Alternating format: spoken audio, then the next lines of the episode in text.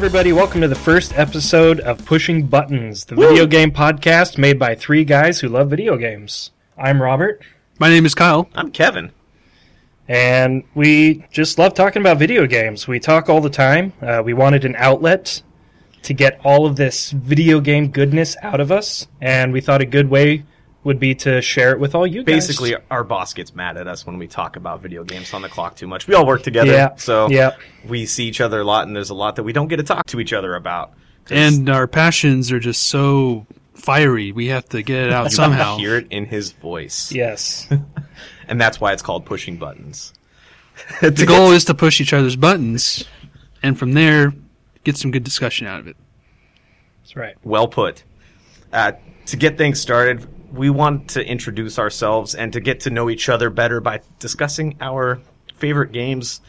And it's more of a subjective, for some of us, I suppose. Uh, we haven't talked to each other about what our lists Nope. are, Not yet. and we, we're just wanting to know more about each other. That's why we, excuse me, came up with this as an idea for the first podcast episode. And how long have we been talking about doing this? Ooh. Ten years. For you guys, maybe. I don't know. well, I don't know. Kyle and I have known each other sin for like 16, 17 years now. Since high school. Yeah. Yeah. Robert i- is new to our Yeah. our little Past group. couple years. He I know came ever into since the I've fold started. Early, at a young age, full of bright possibilities. And now look at us sitting in a dark room with cardboard microphone stands. It's awesome. We've come so far. It's a start. It's exciting. I'm pumped. We've been talking about it for too long, and I finally said, you know what, guys? We're going to do it. And here we are. Feels good. Mm-hmm. it Glad to was be here. our destiny. So we've each picked five games that we could classify as our favorite in one fashion or another. I'm going to start off and add a couple of honorable mentions. They're games that I really, really enjoyed, but didn't quite make the cut for one purpose or another. Uh, I want to talk about the Binding of Isaac Rebirth. I loved the original Binding of Isaac Flash version. I know Kyle played that. I know Yes. Robert I did haven't not. played it. Nope. So Played the hell out of it. the original Flash version of the Binding of Isaac, and I'm not going to spend too much time talking about it. It's an honorable mention. It's a top down. It looks like a cartoony version of Zelda, but it's morbid. It has uh, religious overtones. Uh, you shoot tears at your enemies, and the the first boss is killing your mom, and then you crawl up into her and kill her heart. Wow. It's it's a morbid game. It's amazing. The the mechanics behind it, the random generation of it. Uh, they finally just released the last booster pack. I'm really hoping that printer's not going off. It is forever and ever and ever. Oh, it's done. okay, okay. We're good, back. guys. The uh, endless possibilities with the items, the the synergies of the the, the weapons, and it, every run is different. I've played the original Binding of Isaac. I probably put about 300 hours in. Uh, Rebirth with Afterbirth, Afterbirth Plus, and those are great titles. Um, After probably 700 800 hours i don't even know because i own it on the ps4 ps That's vita amazing. i have it on steam I, I have it everywhere they just released the last booster pack to it and added like 800 new rooms and added a, just a bunch of stuff to it um, like i said i'm not going to go into too much detail but i've spent a that's the game i've played the most in life I don't know if I've played any game that much. i know that's dedication right? I right can't Yeah. say I own just as many copies of Resident Evil 4 and I Dark guess- Souls as you do Binding of Isaac. that's fair. That's fair. Did you just give us a spoiler as to your what No. your list? Okay, Not okay. at all. Just making sure. uh, Diablo two was late middle school, early high school for me. Uh, that's probably. I don't know if it was my formative years of gaming because I definitely played games for years before that, but it was the first game that I really, really dove into and fell in love with. You guys know what Diablo is, right? Mhm. Yeah. Absolutely. Yeah, e- everybody Classic. knows Diablo. I, I loved the first Diablo. I was a hardcore cheater in that game.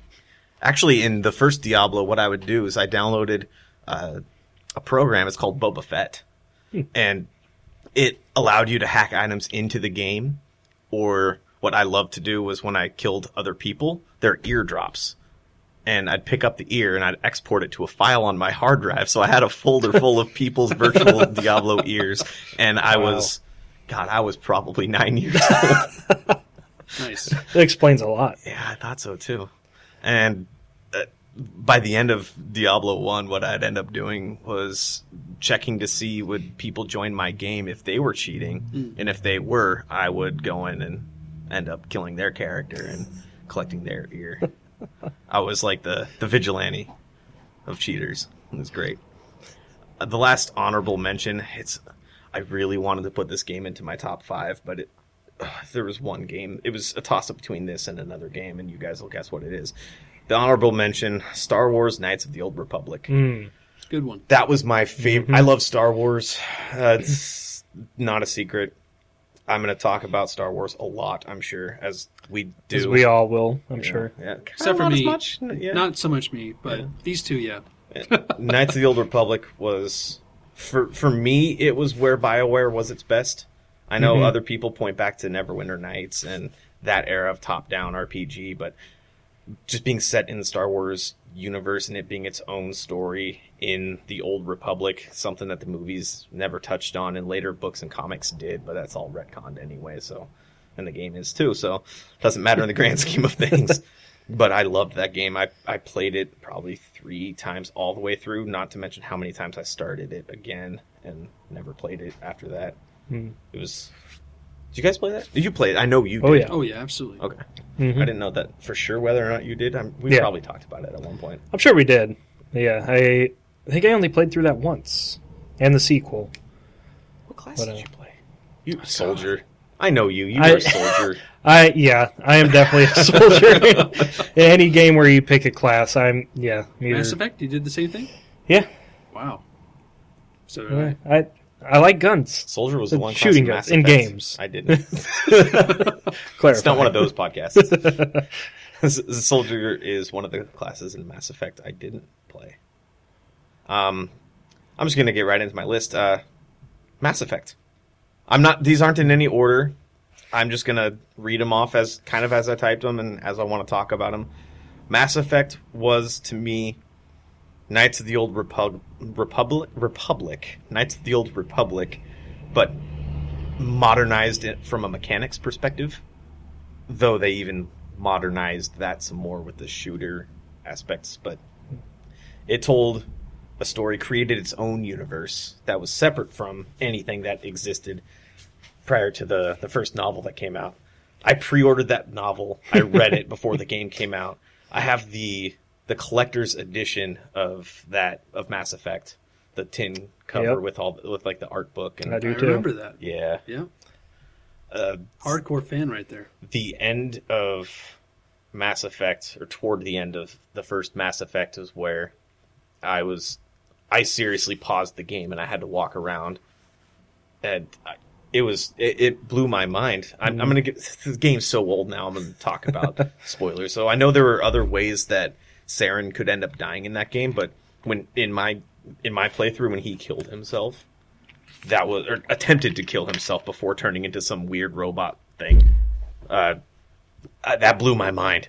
I was like, it, it it showed him struggling with what he was doing and what what the Reapers were doing to him with mm-hmm. the indoctrination. And after reading the book and hearing how he was this badass Spectre, he was basically Garrus with a little bit of Captain Anderson hmm. until he met the Reapers, and hmm. they slowly influenced him to be more of a, a renegade. I hate using those terms. he was definitely he, he he turned out to more of the right trigger than the left trigger by the end of that. But that game, I I know the mechanics aren't fully there for the the shooter. They they went forward with the series and made it better for most people. I enjoyed Mass Effect 1 better than anything else in the series just because of what I felt when I played it at the end of it. It was it was just overall th- the best story Mhm. from a video game. Hmm. Um yeah. I love that game. Fantastic game. Uh, just to add my own two cents into that, uh, I still feel like the sequels kind of tarnished the legacy of the first game a little bit. I, I agree. I kind of understand where you're coming from though, because at the time it was incredible. It was. Like It- driving the Mako around the planets, that was Mm. humongous. Like just the fact that you could explore outer space Mhm. and yeah. feel like you know it wasn't just a map with nothing really in it, but it was a great game at the time. it it was, and like Fantastic writing. that's what that's where it was for me was the writing. Yeah. that's yeah. It had a lot of ambition. It did And then EA bought BioWare and killed the ambition and upped the. a common The theme combat. for tonight's episode. I think. Um, I'm gonna go from there to one of the very first games I can remember playing, Doom Two. I've played that game. The soundtrack is incredible. The soundtrack is still my. f- I, I love video game soundtracks. Uh, Doom Two has one of the best soundtracks to any game I've ever played. It's bar none. Just the, the, the frantic feeling of it. It it gets what Doom is about at its essence, and that was a lot about the soundtrack.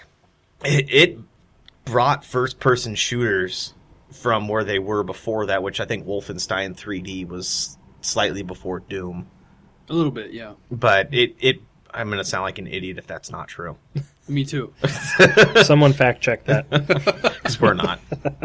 but Doom 2, I have memories of my dad playing Doom 2 on on the internet with a buddy of his. We had to buy a second phone line so my dad could play Doom 2 online with with one of his friends because that was when you had the, the 56k or 28.8 dial up modem. Remember those days? Yeah, having second, third phone lines in houses, or just couldn't call anybody. But uh, Doom Two has still an active modding community to this day.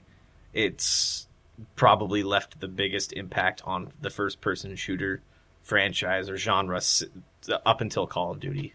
Hmm. And I'm not a big Call of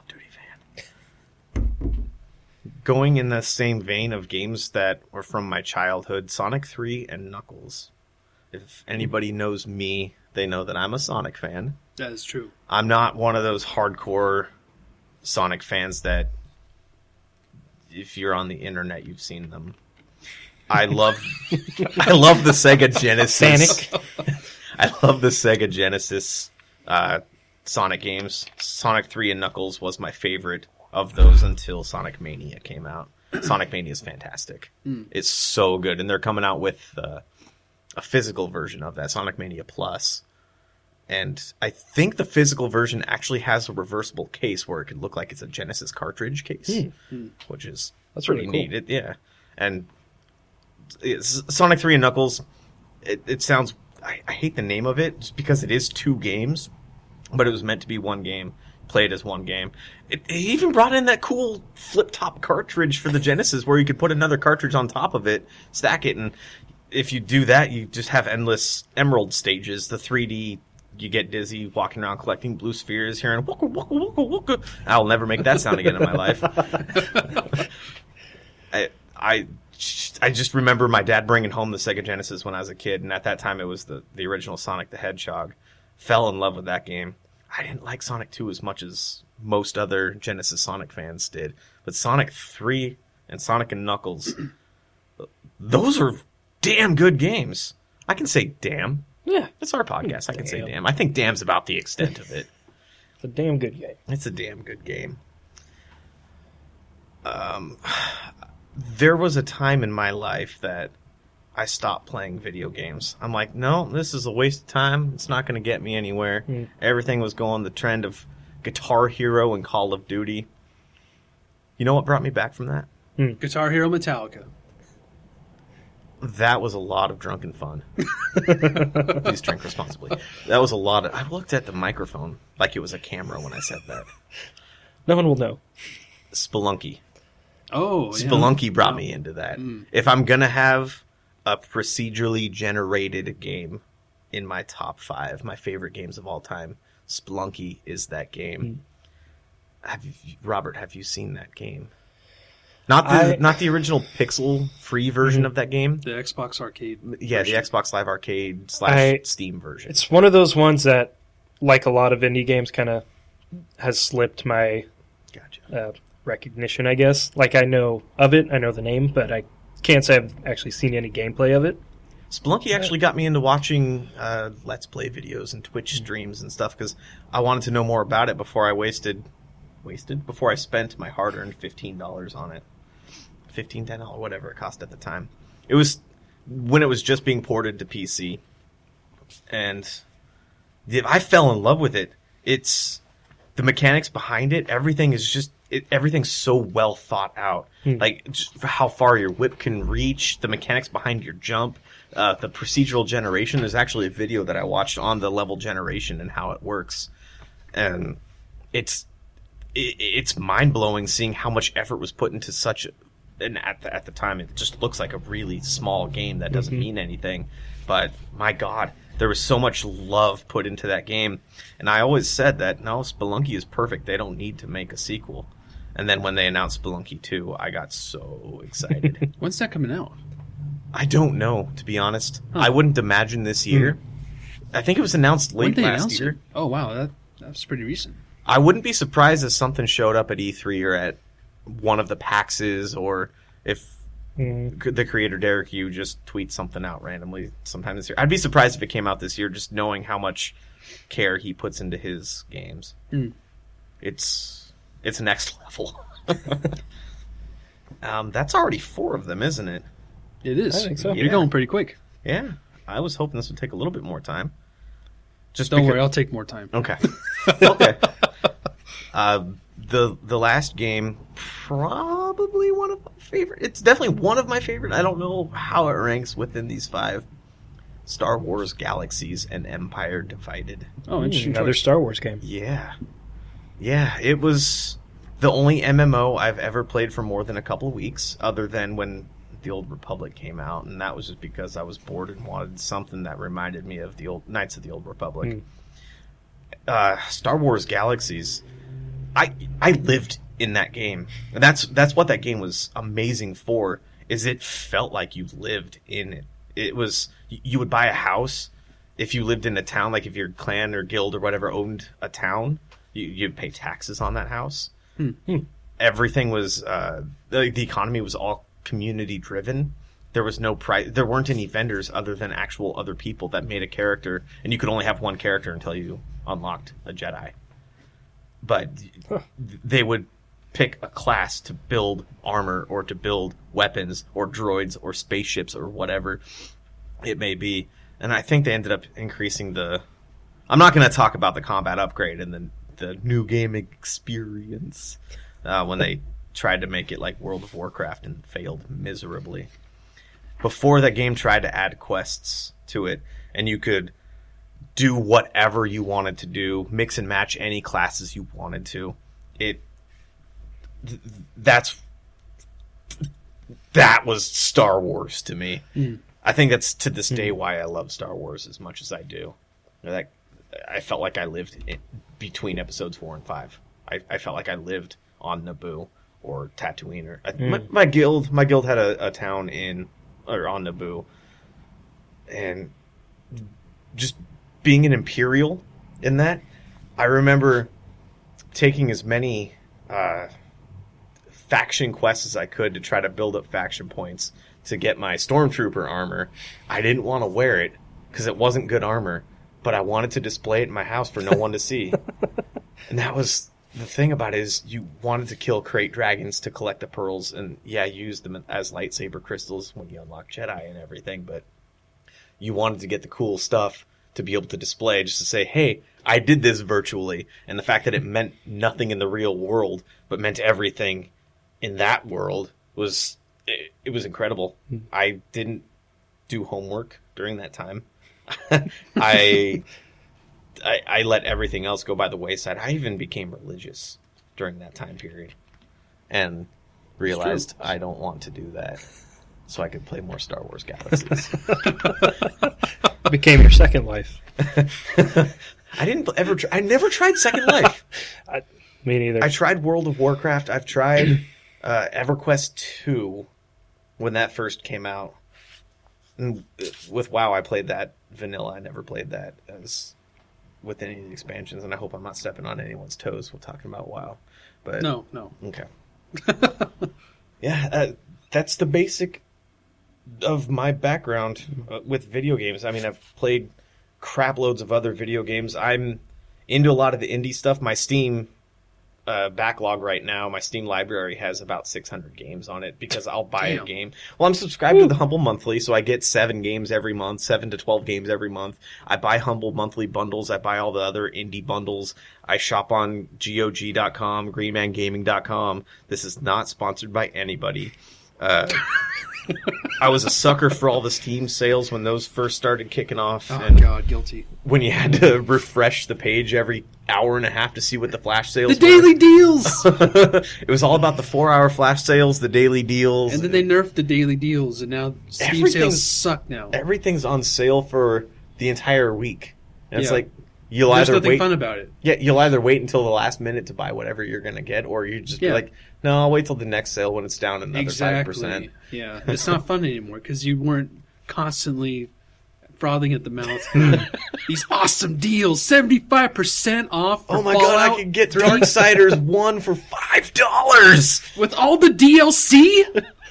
That's that's where Unheard they get of. That's where they get you. the DLC. See, as a non PC gamer, I've never had the joy of experiencing any of that. But you kind of get the same feeling now with Steam sales uh, that you do with like the PS4 flash sales, or I'm sure Yeah. Xbox. It's not the Well- same anymore though. See, I never, I almost never buy digital games. Oh yeah. I think I bought one this weekend, and that was like the first time, probably in a couple years. I'm, I like holding physical copies of things. I was like buy that too until I started. I, my Steam library went from Counter Strike and Half Life Two to having about 600 games now. It's weird for me. I I used to always get the physical copy, and then I moved out at thirty, and I'm like, I don't have space anymore for all When of this shit. when Yeah, you're that paying for your you. own space. and I'm just like I can't store all this stuff anymore because I have all these boxes everywhere in my place, and I'm just like, what do I do with all this stuff? So now I buy digital mostly. I still buy solid copies of PS4 games, Yeah, when it comes to console games, I still buy but physical when copies. it's, when it comes to PC, I buy digital all all the way, all the way. Yeah, I just pre-ordered the, the Spyro Reignited, I think is what they call their the remastered Mhm. version of the Spyro trilogy. I just pre-ordered that, and obviously I'm gonna get a physical copy of that. That's mostly for my fiance to play, though. She was the reason I bought the Crash uh, remaster, and definitely the reason I got this one as well. I didn't play Spyro. I didn't have a PS1. I went from a Sega Genesis to an N64. I had a PlayStation One, uh, the original PlayStation, but I didn't play it very much because I had an N64, and to me, Hmm. it had the better games at the time. hmm So I played Spyro on my friend's PS1. Can't remember if it was the first or second Spyro, but I loved that game. And then yeah, I started on an N64 and never owned a PlayStation till PS3 when I finally got one. So I missed out on all those PS2 games as well. I bought a PS2, but it was after I already had a 360 for years, so it was at the very end of the PS2's life Hmm. cycle. Hmm. It's probably Which was a long life cycle for really a console. was. It Oh really man, it was forever. hmm Yeah. Well, Robert, I think it's your turn. Yeah. Well, I do want to say about the Star Wars Galaxies. I always have memories of uh, where I used to live when I was little. I would go to the Fred Meyers, and that's where I would go to have look at the games and stuff. Me that was like the yeah. biggest store there. And Star Wars Galaxies was always the one that was just sitting there on the shelf that I would look at, and I would look at the case and look at the back, and just like, Case- man, I still have the original. I wish I could play this because I've never had a PC to play games, you know, good enough to play games, and I've never been a PC gamer. So Let me ask you this: Would your parents have paid the fifteen dollar a month fee? To subscribe probably to not. I I lucked out. My parents paid for it, and it was it it was a it was Hmm. it was hard because you could only have one character, and the people that had crafters like crafting characters mostly had a second account, so Hmm. they'd pay thirty to however many dollars a month to have multiple characters in that game before the Jedi became Hmm. a, a big thing in it, but. I think well, because it was just my mom then, and so single parent, you know, she didn't have a lot of extra money for that stuff. So like my N64 and the Xbox, the original Xbox, when I got that, Mm. they were actually I think the N64 was given to me, and the Xbox One was too. Is uh, this guy that was uh, You got it from a random guy. well, he was uh, kind of kind of dating my mom. Like he, uh, they met at a conference, Oh. and he lived in Arizona, and then he came up to Oh. visit around Christmas time, and then yeah, he surprised me. It was the Xbox. It was a bundle. I think he had two controllers, and then it was the Oh, so you said The- Xbox One. The original sorry, Xbox. the original Xbox. I hate that nomenclature. I thought this was recent. My No. mind was blown that he would no, buy I his could buy my own Xbox One. twenty-something-year-old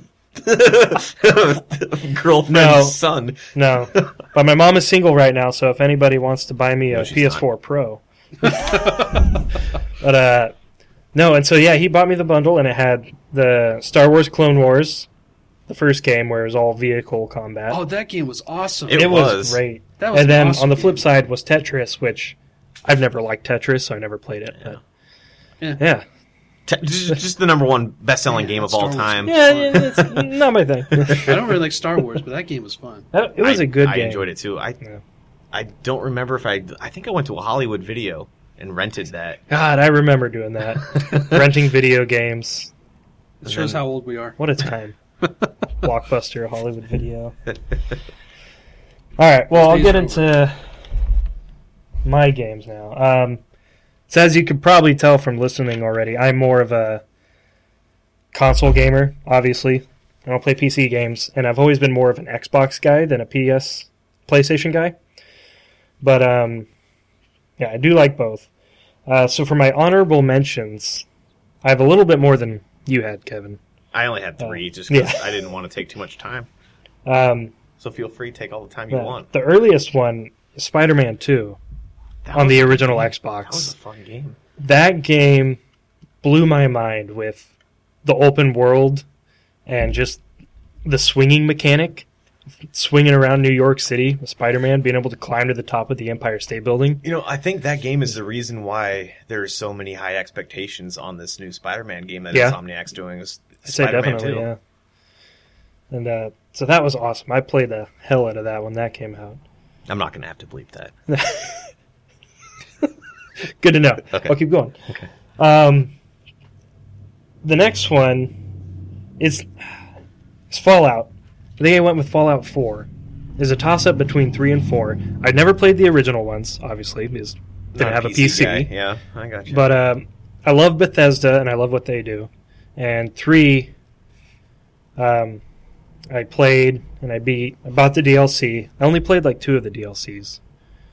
Um, I never pl- finished four. Four, I did. I finished. Haven't played any of the DLCs for it, but I love the environment of it. Like I love post-apocalyptic stories and like end of the world stuff. So then, what do So- you think of New Vegas? New Vegas, I never played. Oh man, you I'm- have to got. You I know. You have to got. You have to got. I have to got it. You have to Uh, goddamn play I- it. That's what you gotta do. I do own it because it was uh, free on Xbox Live, and so I do have it on my hard drive. I just haven't played it. And I found that as I get older, it's harder to go back and revisit older games when there's so much new stuff coming out. if you but- didn't play New Vegas like after three and before During the zeitgeist, yeah, yeah. I, it was it was a different experience because it Mm. was it took all the the great things from Fallout Three and still made it its own Mm-hmm. with like the survival mode mechanics, which got kind of tedious. Far superior story and writing. See, I think when it came out, seeing that it was by a different studio kind of made me um, go off it a little. But yeah, maybe someday. And then next one, this was this was so close to being in my top five. Was Halo Three, Hmm. and I remember when Halo Three came out, it was like the biggest thing for me because it was the end of the trilogy. You're finishing Finish the, the fight. Yeah. And just the whole hype around it was like electrifying, you know, leading up to it. Good word. Thank you. and, uh, and yeah, I remember playing it for the first time, and you land on Earth, you're in the jungle, the other soldiers, and then you meet Arbiter. It was such a great experience, and the soundtrack. So is that your favorite Halo game? Yeah, okay. I think it's definitely my favorite Halo I was game. looking to see if I could get a spoiler into your top five. I gotta say though, the ad, like the marketing campaign for that game was incredible. Oh my god! it god! was the yeah the commercials were the great for diorama it. where nothing's moving, but then Master Chief Yeah. looks up. That was so. That was a great amazing. example of good Yeah. marketing. yeah, they put it on the front of every Mountain Dew can. Or was that Reach true. when they started Game that? fuel. I think it might have been Halo Three, I think it was Oh. Halo Three that started that, and then did, continued yeah. with Yeah. Reach. but I had I got the collector's edition of that too. But um, so yeah, that was definitely my favorite Halo. Uh, next are gonna be I got two more honorable mentions or play PlayStation Four games. Get on One with is it. Uncharted Four. Joke. Nice. I haven't played Which- that one yet, so I, okay, so minimal no spoilers. Spo- minimal But spoilers. I don't need to spoil it to say how good it was. okay. being a fan from the first Uncharted and seeing it through to the end and actually having a fitting end for the story of Nathan Drake was amazing. And the graphics and environments were just like awe inspiring in it. Yeah. Like they did a fantastic job with it, especially after coming off The Last of Us. Mm. Seeing as that up their game, and then Uncharted 4 right after that. So that was awesome. I love the story, love what they did with that. And then my last honorable mention is Horizon Zero Dawn, Nice. another PlayStation 4 game. I one of the most more recent games that I actually beat, hmm and I don't beat very many games. I remember leading up to it, I wasn't super like looking into it at all. It kind of caught my attention, but I was like, oh, I'll wait till. I never liked the Killzone series that much, and I knew it was Mm. from the same developer, Yeah. so I didn't pay too much attention to it until I think it got closer, Of and course then you it- didn't like it- Killzone. You're a Halo guy. that could be why. But uh, yeah, and then it got closer, and the reviews started coming out and everything, and I tried it, and God, it was so fun. It was like a breath of fresh air.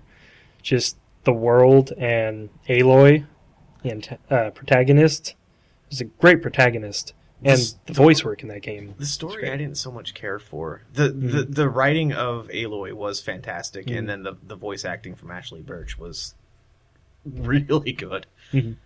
But I, I I didn't care for the story. The mechanics, the combat Combat was great. I agree was with that. fantastic. The, combat The one thing I took away from that was how excellent the combat was. You really Mhm. feel like you're thwacking a robot dinosaur with a spear. Yeah, I mean, you get to learn the nuances of each individual creature over time, Yeah. but Mhm. you go in there, you plan your attack with the tools you have. It, you just Yeah. feel so uh, powerful in your your equipment. you never gear. feel underpowered. You never Mhm. feel overpowered. Yeah, It exactly. feels like as long as you go into a fight with a plan that you Mhm. you're, you can succeed. You could succeed, and if you fail, it's your own damn fault. right. I like that it, it makes you use everything you have in your arsenal and not just run and gun it with one gun the whole Right, playthrough. right. You have all these tools and you've you know you got to use them. So, I like that. but like Stormbirds, those things. Suck. I hate those things. I might use that beep as the beep. Um, going back to your Uncharted, um, Yeah. I wanted to actually tell you when I had a Facebook page Mhm. uh, back in the day. I got finished playing Uncharted 2 and I did a pseudo review of it. Uh-huh. And I thought I was like being so cool. Like, I'm going to write a review and I'm going to put a score at the end of it. I gave it a 10 out of 10. Uncharted 2 was phenomenal. I loved that was a close I'd say close second to being my favorite Uncharted. Hmm. Yeah. All right. Well, that was too long on the honorable mentions. I apologize. That's all good. We got plenty of time.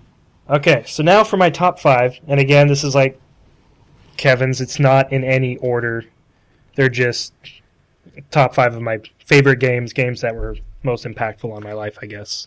I just realized Hmm. when I said I was going to go, I didn't say who it was. These people don't know me. You don't know us. You're getting to know us. Hi, I'm Robert.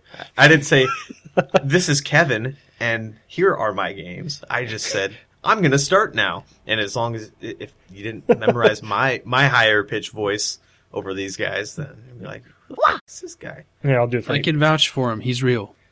Previously on Pushing Buttons, you heard Kevin's top five games. He went first. I did All it. right. So now for Robert's top five. Thank you. Um, okay, so my first one is kind of a cheat uh, because I couldn't pick a favorite game out of the series. Oh, you. I, So you lumped 17 games into one. yeah, naturally. Halo series. Call of Duty. No. Assassin's Creed. Nice. I, there's so many games that I love in that series. Uh, two, well, I, I love the first one when it came out. First of all, That was my favorite game for a long time. Do you mind if we talk about one? yeah. So Assassin's Creed One. I know you and I, Kyle. We kind of pre-ordered it. Oh yeah, we We picked it up at the same time. We did, yeah. We, went together. Got the pick it collector's edition of that too. Nice. I remember I got the little art book thing for it. But oh, yeah. that game was not marketed as a sci-fi game. It was Mm-mm. marketed No. as uh, like a, a, Historical, Historical. like yeah. historical There- assassination. I mean, there game. were hints like from gameplay trailers where you saw the DNA helix as your life bar. Well, Mhm. that and I think Game Informer had an art. I think it was Game Informer. One of the magazines at the time had an article saying, "Oh, but it's not set the way you think it is." And I remember hating myself for reading. I reading think that. I remember that article. I don't yeah. remember if it was an article, if it was a review, or whatever it was, but it Mm-hmm. was kind of spoiled, but not not due to Ubisoft spoiling it Mm-hmm. so much, Mm. except with what Kyle talked about. Yeah, love the first game. Then Assassin's Two, Assassin's Creed Two came out. Assassin's Two Creed, Assassin's Two Creed, Two Creed, Creed to the Two max. you. and uh, that just blew the first game out of the water. With oh the, yeah, that was that was leaps and um, bounds. better. Ezio is. I actually say he he's not my favorite protagonist now. I think that would have to go to Bayek from Origins, Hmm. but f- up until He was Origins, better he was, Altair. Yeah By a better than long shot. Altair. Way more of a personality, that's for sure. Well, You Altair's make me wanna play character now. was Yeah. all about, oh, I can do this, I can Mhm. do that, and then it's the, the head honcho's like, no, you can't. yeah, But yes, I can. And Ezio, you what? There was three games with him, four. There was three. Three. Yeah, he had a yeah, two Brotherhood and Revelations. Did you ever watch that uh, video, like movie thing that was on? the epilogue. Where you Yeah. See that man. Uh, I believe so. I, I think they been a while. introduced one of the characters from uh, one of the, the 2D games, one of the Chron- Yeah, Chronicles the- China Yeah, Mhm. in that, but I didn't care. I'm so not much including her. those in my list because I haven't played those. Okay. They're not. if you played Mark of the Ninja, you played a superior game. I haven't played that either. man, Martin Ninja was great. But that was such a fitting end to Ezio's Mhm. story. It He, he had a good arc Yeah. over the three games. Uh, Brotherhood is another great one. I loved Rome. That's probably one of my favorite environments, even though it's just I'm one nodding area. a lot. Kevin is nodding. A lot. Um, three, it's controversial. I loved three because I loved that time period, the American Revolution, and I loved uh, Boston and New York, going to those places. I'm not trying to look at you with evil eyes right now. That was the first. this is where the I'm- title of the podcast comes in. This is where we start pushing each other's buttons. Hey oh, there it is. Hey. Creed 3 was- I, I'm sorry, I had to put it out. it was the first Assassin's Creed game I did not finish, and still to this day have not finished. It's terrible. It's the, I will say, the modern day part of it. I wasn't a huge fan how it panned out and how they wrapped up Desmond's story. That was definitely the weakest part. By that game, by, by the time three came out, I did not care at all about Desmond because Yeah. that was the fifth game with him as the overall Yeah. protagonist. Yeah. and I, I just didn't care. hmm I started caring about it a, less and less, especially when Revelations came out. That was a game that was a chore to play. yeah. It was. It was just to me, it was go here, get this chest, go here, kill this guy, go here, uh, Play go some to this tower shop. defense mini game. Yeah, Oh the tower. God, def- I I, was not a that. fan of that. Yeah, That was horrible. yeah. Why would your headquarters is being attacked. You got to go and yeah, No, thank you. I hated that. I'll pass. Even Yeah. though I 100% of the game. four? I'm guessing you're talking about four next. Oops, on Uh. I think that's how that works. Yeah. No. Um, Unity was next after that. I didn't beat that game. Unity came out after four. Which Yes, one? it did. Which one was four? Four Black was Flag. Black Flag. I forgot about Black Flag. Black Flag. Holy crap! I love Black the best Flag. one. Yeah, You forgot the about the best best one. I Yeah. love Black Flag. I love the pirate setting. Yeah. It got me back Islands into and- Assassin's Creed. It, Yeah. yeah, that single handedly brought the franchise back from. and now every Mediocre. Assassin's Creed game has naval combat. It's confusing with all the subtitles. You're like, okay, this one's four. and You've got yada one. yada yada. You, This you one, can do the yeah. Final Fantasy way and go two, two, two, two, three, three, four. It's- That's Rogue. easy to follow. I mean, for a franchise that's what, eleven years old now. It's they got a lot of entries. I think So it's 12, it came out in 06. Oh, seven. It was, yeah, oh, it was 07, yeah. right before It was Mass a Effect month and- before Mass Effect. Yeah. Yeah. Mhm. But uh, yeah, Black Flag. Came out around the same time as the Orange Box. It did. I'd say if there's a top three Assassin's Creed games, it would be Black Flag, Origins, and Brotherhood. Brotherhood's Brotherhood. answer. Okay. I didn't. And, uh, I didn't play Unity. I didn't. yeah, Unity. Yeah, so I. I was really excited for it. I think I bought Syn- the collector's. I didn't play. Syndicate either. Syndicate was decent. I, I enjoyed that one a lot. That was the the English one, right? Yes. Uh, I love how they recreated London, but uh, story wise, it just didn't really leave as much of an impact as other Yeah. games. It looked like it was Unity, but worked.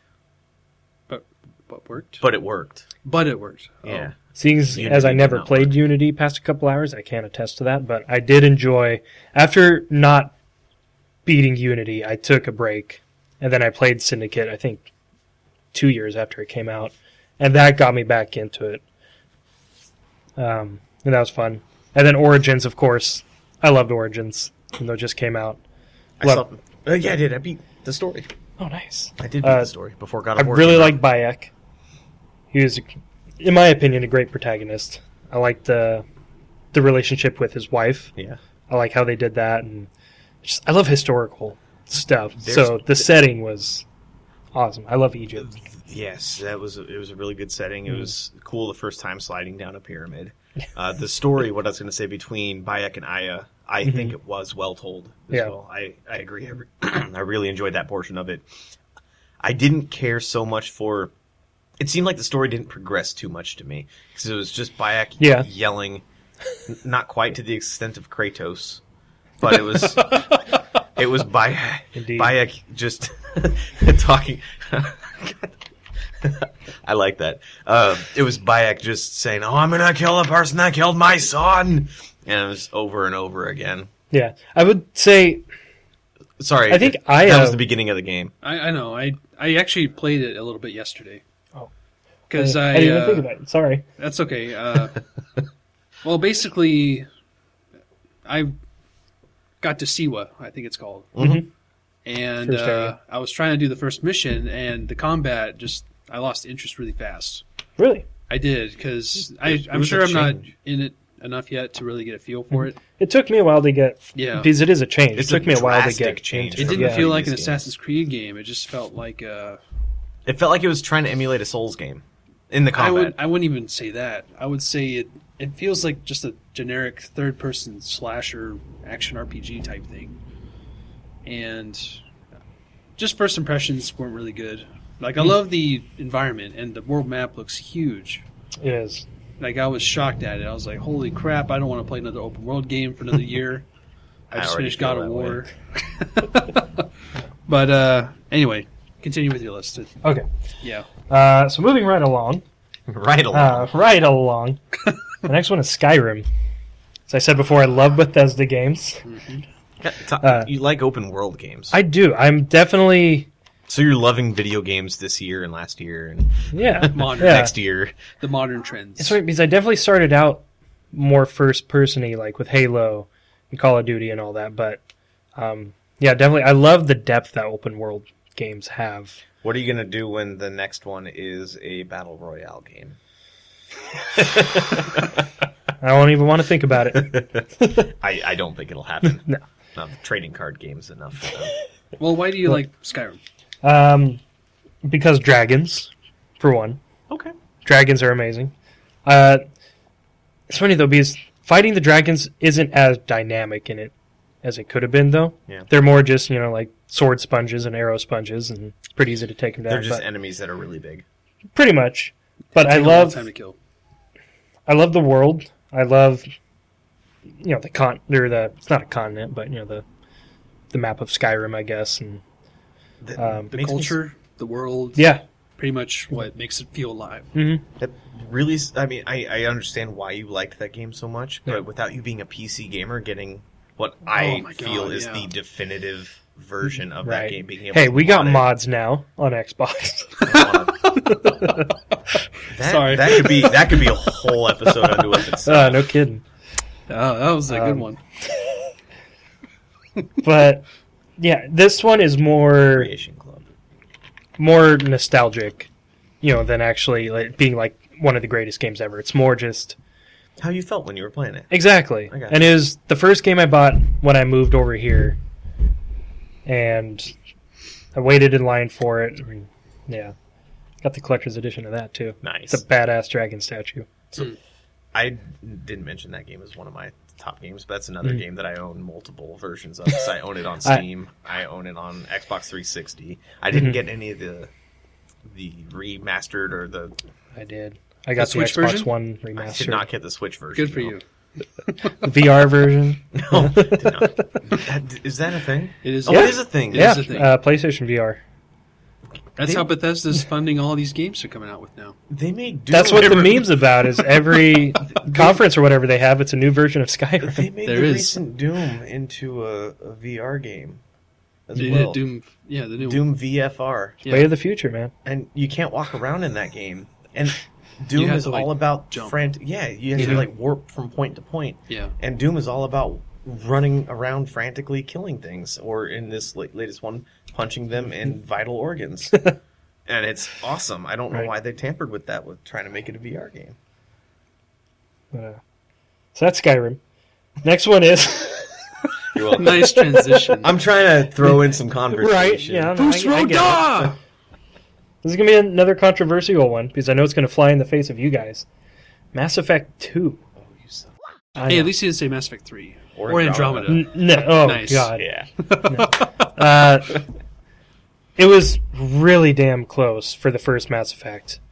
Because I love the first Mass Effect for every reason you said. You know, it's a brand new world, brand new Yeah. creation. You go to planets and everything. But for me, I think I loved to that much more. I loved the opening. I I love Shepard's story in it. Like how he even though, you know, it's cheesy or whatever, but the way they brought him back, you know, Cerberus, and then he's got all this you know, when you do good deeds or bad deeds, he looks more, you know, kind of like lights showing out of his face and everything. Right. And I know you disagree on this, but I love the characters in it. Like, I like uh, a lot of the characters in it. Mhm. it I didn't like Uh, how the, I didn't like the lack of the original game characters. Right. Yeah, like how they just threw what, either Ashley or Kaidan Yeah. in there just for like a mission or so. And then nobody had Kaidan left alive after the first one. Everybody had Ashley left alive after Yeah, the first one. I think Yeah. so. Every playthrough, I, I, I never let Kaidan live. And seeing where he ends up in Mass Effect 3 just does not make me regret that decision at all. Dude, he's in the grave in Mass Effect 3. and I will say I don't really remember Mass Effect 3, so I don't either. it's 2 is really the peak for me. Um yeah. Two was a more fleshed out game, gameplay wise. Mhm. They spent a lot of time making it feel like a third person shooter rather than Yeah. an RPG with third person shooter mechanics. Mhm. They they fleshed out the combat and the the feel of walking around and exploring things. Yeah. They focus a lot less on the RPG side of things and didn't tell a story that resonated with me as much. The ending was a little yeah, the Like the giant giant Terminator. yeah, giant Reaper, whatever the hell it was. Really? is- It Yeah. left a lot to be desired. yeah, that's a good way of putting yeah, it. the getting up to that point, like the whole trying to upgrade your ship, your team, and everything to make it through, like you know, the death jump. through space. The- that the was cool. I like that. Yeah, Basically, the characters' I enjoyed stories, each character's individual story was so engrossing. I like you the wanted character to, You wanted to invest the time into learning more about them. But they made it so you kind of had to, so they'd live through the suicide mission. Right, And but- when they put metrics into it that are visible, or even if it's not so visible, Hmm. but you know that's what you have to do, it, it kind of feels like it takes away a lot. For me personally. right. It, it was a great game. It didn't push my buttons in the right way. And that's fair. Uh, next one is Red Dead Redemption. Uh, I love Rockstar. I love the Grand Theft Auto games, but I wouldn't say any of them are, you know, my favorites. They're kind of not take it or leave it, but I play them when they come out and then beat it, and then I'm good. But Red Dead Redemption, That just What's- gave me a whole new impression of you. you play Grand Theft I Auto. hit it and quit then you- there you go. But, uh, I just play Grand Theft Auto. You gotta beat it and leave. oh boy, not with Red Dead Redemption though. Uh, I think the biggest part of it is because I love westerns. I love that genre and western movies, and it was they captured it so well. And I loved uh, like there's Mexico, you had you know Great Plains, you had all these different environments in the West, and the side characters were all awesome. I love John Marston. I thought his journey of trying to track down all his old gang members, you know, do away with them, Yeah. uh, was a really good story. It was a Um, redemption story. Yeah, and you never beat it, right? I've seen the ending. Okay, because the ending is probably one of my, if not my favorite video game endings of all time. Uh, just the way they used music. Um, like after he, you know, he falls, he Mhm. dies, Mhm. and then you come back as a son, Mhm. you know, years later, was so perfect as a way to continue the game after that. And the way they used, they actually had like a song with words, like an actual song, not a, a score Right. during that moment. And that was perfect how they used that. And I love that. And it always, that ending sat with me for a while. Um, so that's that one. The last one, I think, is probably closest to the top for me. It's the first Bioshock. Oh, good choice. Thank you. Um, this is the One one I was favorite. talking about yesterday where I forgot about it until Oh. like I had my list and this crap. That that What? franchise is one of my favorite first person shooter franchises. Yes. Um, I never played the second one beyond the first hour or two. Infinite I really liked as well. Infinite was great. But definitely the first Bioshock was when that came out, it was eye opening for me because I hadn't played anything like that. And it was parts of it were pretty damn close to a horror game. And I didn't like scary games, but everything in it just pulled me in and I wanted to keep playing even though I was scared. but just the art design in every level of that game was incredible. And the enemies, like the was it the splicer, I think? It's like the weird lady with the, the scythes that goes on the ceiling. The gene splicer, yeah. Yeah, it scared the crap out of me. But it was a great enemy. it's terrifying. and the combat was fantastic. Having a wrench in one hand and like you know Biotic, shooting. not biotic. That's Mass Effect. right. Uh, oh, what was? Those- he had like tonics and stuff. I can't remember yeah, what yeah. the car is called. Just like yeah, freezing him and whacking him with the wrench. It was it was beautiful. You know, play was- Grand Theft Auto and beat it. then you freeze a guy and whack him. It's the only way to do it in that order. But and the atmosphere is just it absorbs you right in. Yeah. And I can always go back and play it and feel like the same emotions that I was going through the first time I played it. And the music in that game as well. See, I'm kind of like you. I love soundtracks. I love video game soundtracks. And they had a fantastic one. I And love then- video game soundtracks. Sorry, Oh. not just like in the game. Like Outside as well. Outside of the game, I like to listen to a lot of video Mhm. game soundtracks. Crypt of the Necro Dancer has one of my favorite video game soundtracks to just listen to. Um, but yeah, that that game had an Mhm. amazing soundtrack, especially Yeah. while you're in the game. Yeah. And the ending, the twist at the end, uh, everyone knows that. Would you kindly? Yeah, was God, it was like mind boggling. And yeah, I remember the first time I played that, I was like, "Whoa, no way!" So that was a great. the way they pulled that off was impressive, and I've been a fan ever since. Hmm. And I haven't played it in a couple years, but I did get the uh, collection Mm. for Xbox One. gotcha. Nice. I have that on Steam, but I think that was because I owned them all on Steam. Hmm. They gave they gifted the collection to me. But I really do want to replay that soon, but Great series. so that's yeah. Did yeah, you see that they're? Five. Uh, I don't know if they're rebooting or what the deal is, but System Shock.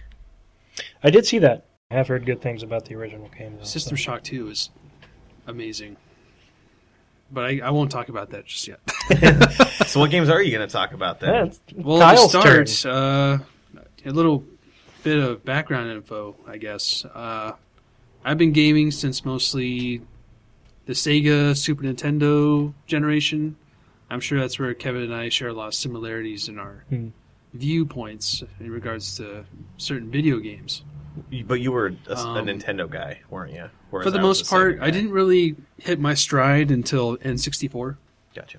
that was my first real console that I had gifted to me, and one of the first games I remember playing on it was not Super Mario 64, but Zelda Ocarina of Time, Hmm. and I'll get into that a little later. But uh, from there, it's kind of just progressed profoundly. Like uh, I would say, out of the three of us, I have played the widest variety of genres. I would say I can see that. Yeah. yeah. and uh, I feel like I have a well-rounded view, but at the same time, I might push some buttons here and there. we'll see how That's what that the show is all Yes. about. Hey, that's the Um, name of the show. And then my in my teenage years, I really took off with the PlayStation 2. That that console pretty much changed my life, I think. It was groundbreaking at the time. Just having the DVD as a format, it opened so many doors for so many different Hmm. types of genres of games. Being able to put video on a disc. On, that too, game. yeah. It, it was cutscenes. I never played the original PlayStation, but I've always kind of had a gander at it here and there at friends' houses. And uh, I didn't really get to play a lot of those classics. But PlayStation 2 was like my first step into, I guess you would call it like adult gaming. Like playing all these different genres with such and such uh, complexities. And I think that's what's shaped me as a gamer today. I look for that in modern gaming, but it's so rare to find now. Where you have games like Dark Souls or uh, God of War, the new one that just came out, or Bloodborne. I mean, these games have such deep, intricate systems for gameplay. That's what I look forward to more than anything when a new game is about to release. So I think with that being said, I'll uh, kind of kick off my honorables. I was kind of coming into this not really as prepared as the other two. so I kind of just jotted down a list of what came to my mind as we were talking and as I was listening to Robert and Kevin. Hmm. And uh, here we go Kyle's honorable us. mentions. Woo! Let's do it. So, as I was listening to Kevin Robert, it brought back some things that I didn't think I would ever remember on my own. And one of those games is Uncharted 2, as a matter of fact. Uh, Great game. Wow, where to start on that one? I uh, was in England at the time with my grandparents, and uh, I remember that game coming out on PlayStation 3, and I didn't really play the first one. I heard it was good, but nothing really amounted to anything until much later when I was able to afford one. But uh, I rented it from where my older brother worked at the time, Blockbuster Video in England and I played it in a day. The whole game, I played it in a single sitting, and that's I've never done that at all. That That's is impressive. Impressive. It was insane. the game had perfect pacing, perfect gunplay mechanics. God, it was so fun. It, Mhm. it told a perfect Man, story. it was so good. The characters were well written. I still remember all the set pieces, like even the E3 trailer for it. I still remember that clear as day with the skyscraper while he was in it falling. I was like, "Oh my god, this looks Opening awesome!" with the train, Yeah, I yeah, thought was a great opening. yeah. and it, then Yeah. opened big. going back, yeah. Yeah, the game just knew how to be like this perfect action movie, and you just had to play it. Like I just was enthralled, start to finish. So there was a point in that game when I was playing it that I got frustrated, but I didn't quit. It's the it's like one of the first games that I got super frustrated with the part that was really hard, but I kept playing until I beat it. Mhm. That's what that and I, I give up on games really easily. So th- that game having that kind of moment for me and still being able to I still wanted to beat it at that time. It, it was an incredible game. Unfortunately for me, uh, Uncharted 3 wasn't the same kind of ride. It was still great, but the story wasn't there, in my opinion. And then Uncharted 4, as mentioned on Robert's list, uh, I feel like that was a good return to form. Like getting to Libertalia that first time was incredible set mm. piece. But Uncharted 2 just has those really standout moments where during the time it was released, it was just unspeakable to even fathom like going to Shambhala the first time, seeing that train just blow up right behind you, and there's just too many moments to count. and the multiplayer in that game was fantastic as well. Man, that was a lot of fun. Uh, a lot of my multiplayer experience up to then was playing Warcraft, World of Warcraft, but before that was SOCOM 2, and that's my next honorable mention. Nice segue. Good Uh, segue. SOCOM 2 man, as a I was only 13 or so when the SOCOM series first came out on the PlayStation 2. But uh that game to me was instrumental in my entry into multiplayer games. Because up to then, you had like Smash Brothers on N64, Mario Kart, and those games are great. Those are fun. But SOCOM 2 was that kind of little peak of the future where you could kind of get a sense of the online world and it's what it can offer. Yeah. I mean, for me at the time, that was really the only game I've really played extensively online.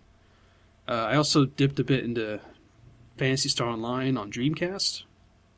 And at the time, I didn't really have a PC. So uh, that was it for me. That was like my shooter. That was my go to. and my God, there have been so many nights I would stay up with my friend at the time, and we would spend all weekend passing the controller back and forth playing SOCOM 2. I miss those kinds of nights. Man, that was fun. God, I miss those days so much. Do you remember LAN parties? I do. there was one that you and I went to Yeah, that you didn't have so much fun at. yeah. Oh, I, I went to a couple that I had a lot of fun at, and then even that time that after school, I think it was our junior year of high school, Right. brought a bunch of people over to my house. My parents were out of town, and Mhm. instead of throwing a big party and drinking and stuff, we we played video games. We had Game Cubes and Xboxes and Yeah. multiple TVs. We did that at my house too for Yeah. one of my birthdays. Oh my God. We had Xboxes with Halo and Fable. Fable. Yes, Yeah. and yeah, that was fun too. Yeah. Oh, that was also a good game. Uh, anyhow, wrap up SOCOM 2. Uh, just a phenomenal shooter at the time. Uh, it had such little to work with. I mean, it was basically 8 versus 8. But man, those were some intense matches. Like, if you're the last one left and the other guy had one guy left, oh my god, it was just. At the time, it was just really hard to describe to Do- anyone who hasn't played the game. Do you ever get that feeling then, like that when you're playing? Because I know you played Overwatch a bit. Well, that's that another discussion for that? another time, I think. But I don't necessarily feel that way anymore Okay. about modern. It doesn't bring Shooters? it back. Not really. Okay. Uh, I've heard good things about PUBG. I'm kind of interested in trying it. I tried Fortnite. Not really my thing. Uh, it just doesn't have that same level of, I guess, anxiety and thrill of being the last person. But they're Okay. Bringing team? Thanos in the Infinity Gauntlet to Fortnite. Oh, That's true. I stepping on remember. my I remember reading that today. Yeah. This is me showing Robert the notes. not to talk about that stuff yet. Anyhow, uh, SOCOM 2, great online game. Unfortunately, it fell from grace and it's dead now, but But they had that awesome light gun, didn't they? At one point. SOCOM They- 4. Oh, that was, that was four. That was 4 on uh, PlayStation 3, I think. They took it in a weird direction and it just didn't work out. And, you know, interestingly, the developer for that made MAG, which is Massive Action Game. I remember That was 100 players versus 100 players on a PS2, I think. Or I think- was it I think PS3? It was PS3. Oh, it was PS3. It was PS. Yeah. and I tried playing it, but the potential just wasn't there at the time because it was so hard to get 100 people versus 100 people. And Now it's like nothing. But uh, anyhow, that's another topic for another time. Uh, let's see. Next one would probably be. I think I'll touch a little bit on Red Dead Redemption. Uh, I was gonna maybe have that in my top five until Robert brought it up. Oh, ruined it for you. Sold But it. on the points that he brought up, the reason why I love it is because I think it took the potential of the open world game and really expanded the type of genres it can be. Because before then, you had GTA and you had games that copied it, hmm. like nonstop, like Saints Row, Crackdown. Mm-hmm. God, too many to count. Saints Row had a Crackdown I- was a good game. Mafia was okay. Saints Row, I loved Saints Row 2. Saints Row 2 was so good. Yeah, yeah. Saints Row I never played personally, but I've seen Kevin enjoy it. It was always fun to watch. You watch. watched me play 3. Yeah, I did. That Yeah. was that was a good time. uh, too many good times to count. um, but what Red Dead Redemption does so well is that it's pretty much opened the door wide open for all these different stories to be told in an open world setting. It's open. Well, I'm just pushing your buttons, man. You pushed them so well. but to touch on wanna know what you meant by Robert mentioned about the music, I Mm. that one moment where you Ride to Mexico Yeah. with that song. That too. That will always stand out as one of the absolute best moments of artistry in a game for me. Like that whole emotional ride to Mexico and what it represented to John. It's just, man, there's nothing like it in an open world game. It was a great crafted moment in an open world game. I mean, I just remember the feelings that swelled within me as I experienced that moment. It was so incredibly powerful of what his journey represented at that point in time. And, uh, you know, also online as well. I mean, Mhm. I still remember riding out with my posse Oh yeah. And taking on forts, and oh man, that was a blast. That online component was one of the only Xbox 360 online co- things that I ever, excuse me, ever did. It was incredible. I mean, for 2010, it just says a lot about where games were at the time. And uh, that also brings me to my next one, which was also released in 2010. Uh, that'd be Limbo. Uh, that's another honorable mention for me. I'm probably getting low on actual games for my top five. uh, Limbo. Uh, if you know me, you know I love survival horror stuff. I love atmospheric, immersive games. And Limbo, when it came out on Xbox Live Arcade, it was nothing like it anywhere else. Like, just the fact that the story was so centered on not being in your face. Like, you had to actually interpret your surroundings and metaphorically evaluate what is transpiring on the screen. And along with the gameplay mechanics, it was just incredible. I've never played it, but I've always been intrigued by the art style. It is a ride. uh, I would say Limbo defined Xbox Live Arcade Well, along with Braid. I think those two games go hand in hand in why Xbox Live Arcade was such a suc- uh, success back when it launched. I mean, there's a lot more I could say on it, but I don't want to take too much time. But uh, Limbo was fantastic all the way through. Um, gosh, I guess so many games written down here. Just all these memories if were. you're uh, gonna keep talking about honorable mentions, I could just add like 17 more to my list right now, and they won't all be Yeah, Assassin's right? Creed games either. I mean, uh, I guess I'll start getting into the top five. Okay. Kyle's top five games. I'm I'm stoked. I want to see what what you came up with for your. I'll get the obvious one out of the way because I know I talk about it a lot. Um, I'm going to mention the Dark Souls series. Mhm.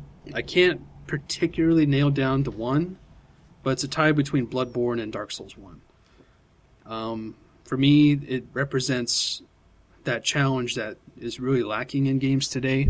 Uh, single player games, I should clarify, not multiplayer. Um, the gameplay mechanics of it overall emphasize the lore and the the universe that it's in. Uh, basically, what I really enjoy about gaming is immersive experiences, and I think Dark Souls nails it. The series nails it altogether. So, for me, for me, somebody who's never played a game like that, Yeah. which which one, if I were to jump in head first, which one? Would See, you, that's an interesting question because technically the series starts way before even Demon Souls came out. Because the developer FromSoftware, they made games in the past like Armored Core and uh, the Ace Combat series, I think. So you can tell they brought some elements from those into their games.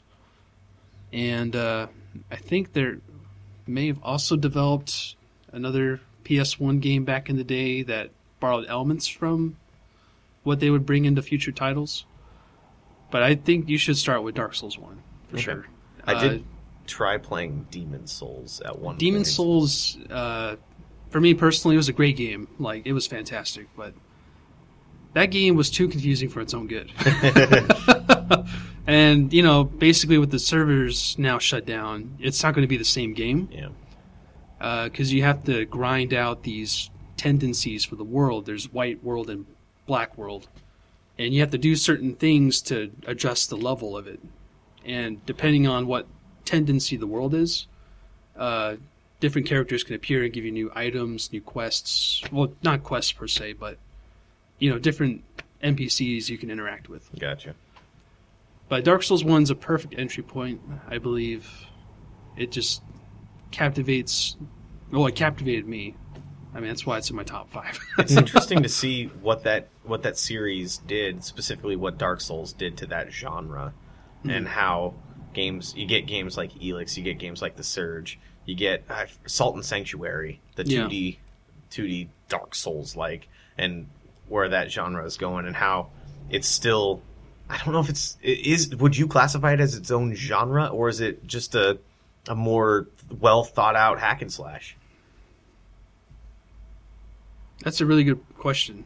Um, if I had to really, well, you don't have to worry about it. I was I was curious what your thoughts were on that. I would classify it as its own genre. I wouldn't know what to call it.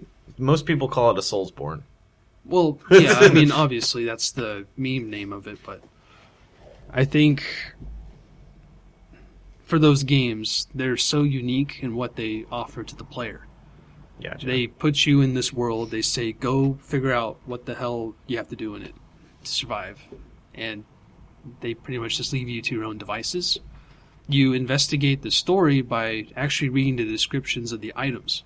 They don't just give it to you. They have to give you some NPCs to interact with, but they don't really talk about who they are or Hmm. you know what they're doing in the world. You have to find that motivation out yourself by following their events, and as you help them, they appear later in the game. But I think for me personally, out of all of them, I have to put Bloodborne as the best one. Uh, just to put it in a nutshell, uh, I think what the world builds into as you progress further in the game, it just opens up so many different Lovecraftian elements that I really enjoy experiencing in the game. Uh, I haven't really done a lot of reading into the Lovecraft stuff, but just what that game throws at you is unbelievable to even comprehend. It matches the psyche of the characters living in that world, to put it into a brief statement. Uh, so anyway, uh, that's my first one, and this is in no particular order, by the way. Uh, just whatever I feel like is I feel like it, In the moment. it's kind of hard to put games Yeah. in any sort of numerical ranking. change. It's all subjective. Yeah. So I've done one. Let's see. I think I'll go with this one next. Um, this one isn't necessarily my favorite game for the game itself. I think it's my one of my favorite games for what it represents to the whole franchise as a whole and the future of that franchise. And I think that'll be Zelda Breath of the Wild. Um, as a Zelda player, like I also have Ocarina of Time and Majora's Mask written down here. But uh, I think out of all three of those, I think what the future of the franchise is going to settle on is this direction.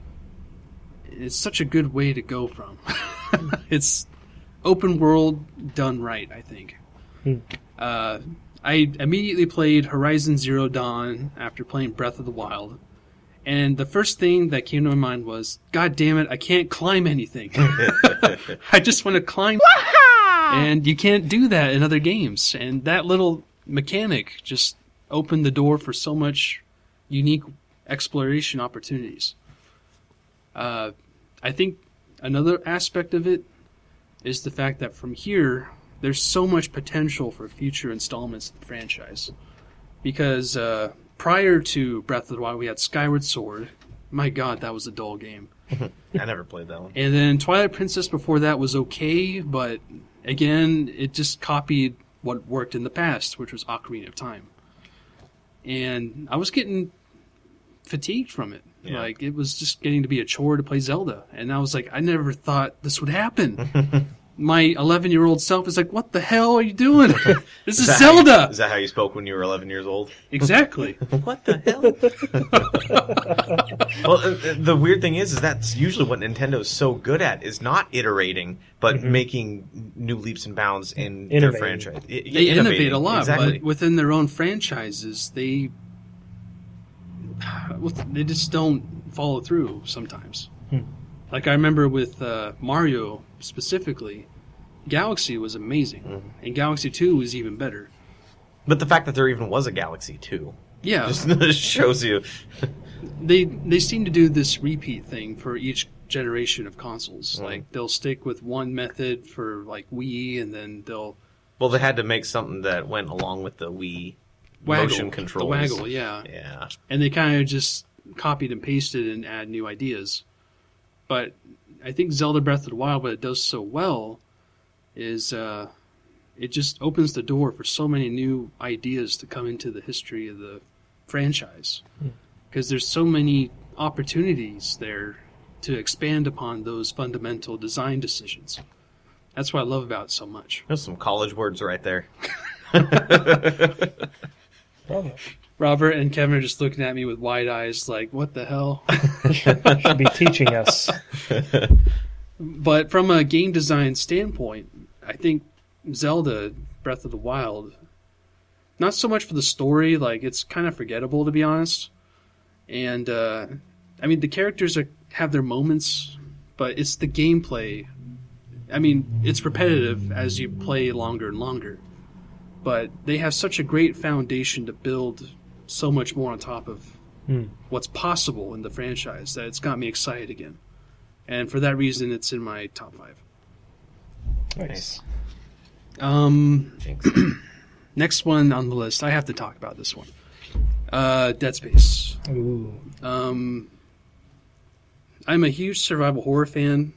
Watching my older brother play Resident Evil on the original PS1 when he would rent it from a blockbuster or something it scared the shit out of me. And I was like, why am I so afraid of this game and zombies and you know, I I was always so fearful of Resident Evil because of that reason. And uh, it wasn't my first exposure to survival horror.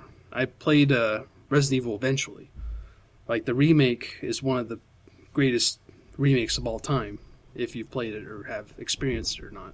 Not, I haven't. But uh, I'm really hoping the Resident Evil 2 remake is going to be in the same vein of that. But uh, when Dead Space came out, it was a huge leap for me personally. I just turned 21. It actually came out on my 21st birthday, which is pretty cool. And it was the day I made the leap from standard definition to high definition. Ooh. And that was the first game I played on it. This is like the day you became a man, basically. Uh, yeah. I lost my uh, HD virginity that day. You didn't have to go to the bar to feel like a man on your 21st. You had to get an HD TV and play some. Uh, and a six pack of Corona. I'm not going to comment on that. Uh, but aside from that perspective, um, Dead Space is just a passion project through and through.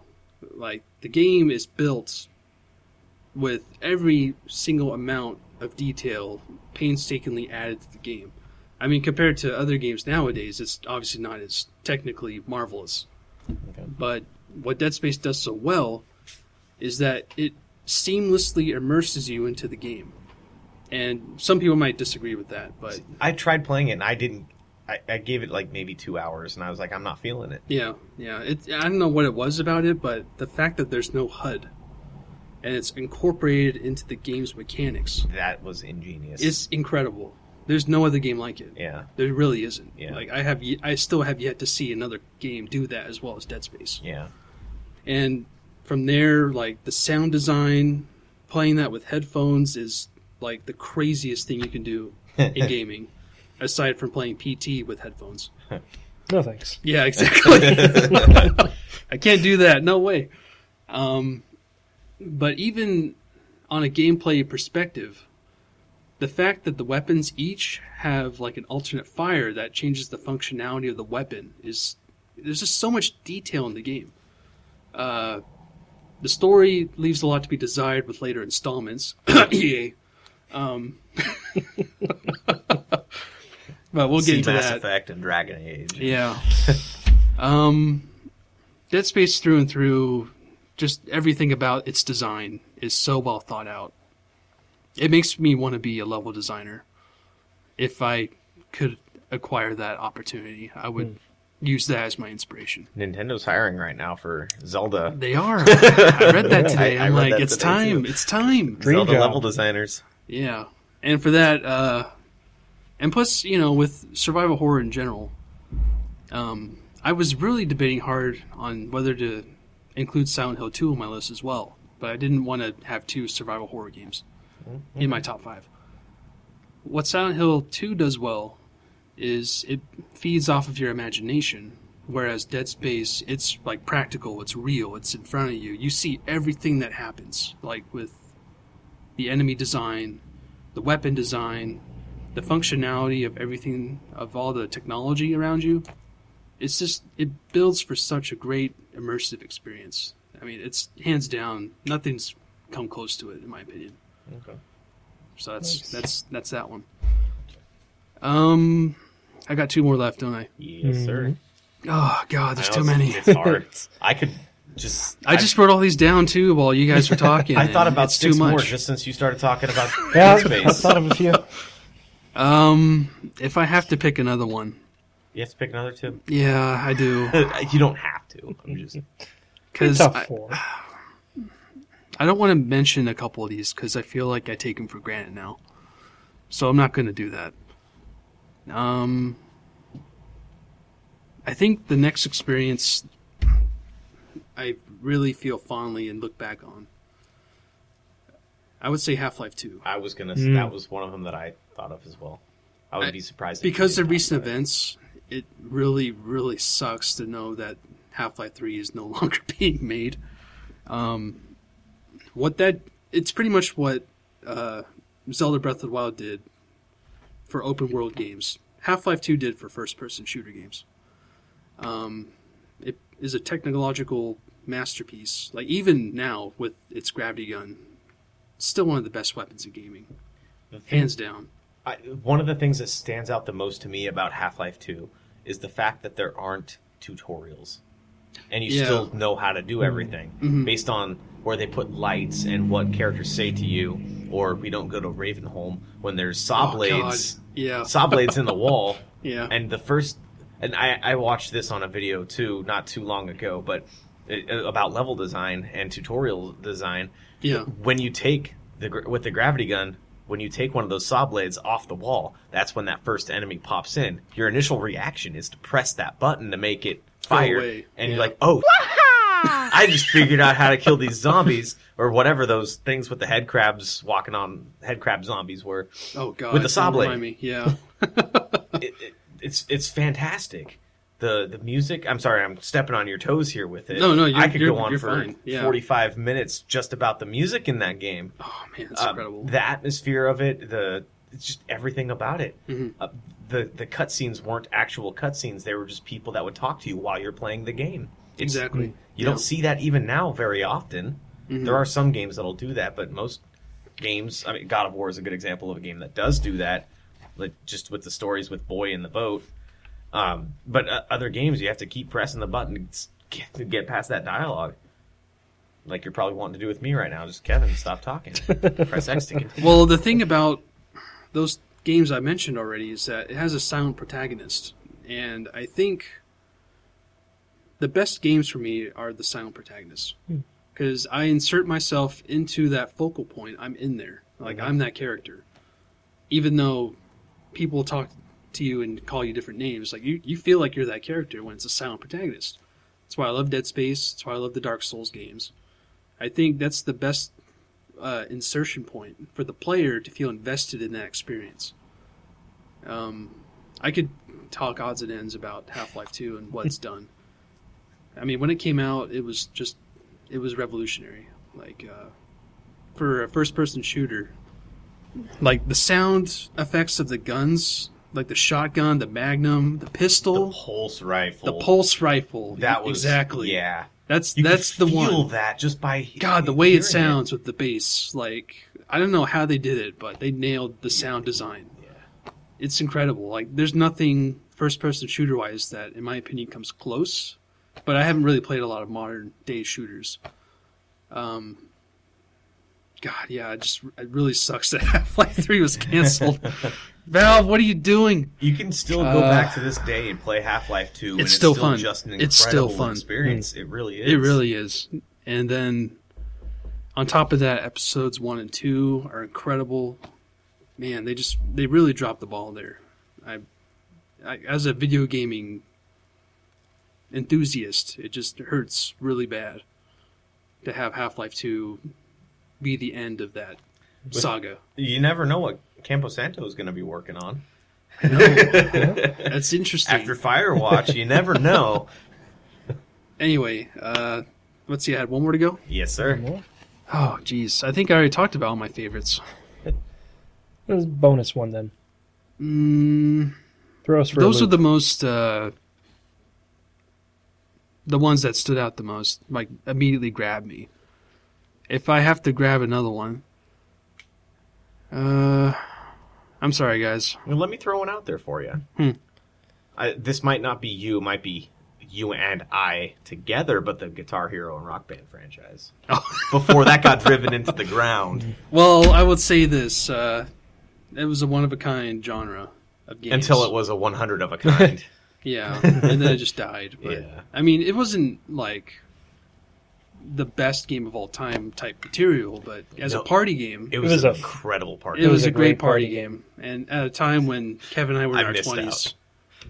Uh, man, it was nice to have that kind of camaraderie with the Rock Band series and the Guitar Hero series. and I didn't get into that franchise until three, Guitar Hero three. I actually I didn't even think of this. I I bought the first one on a whim.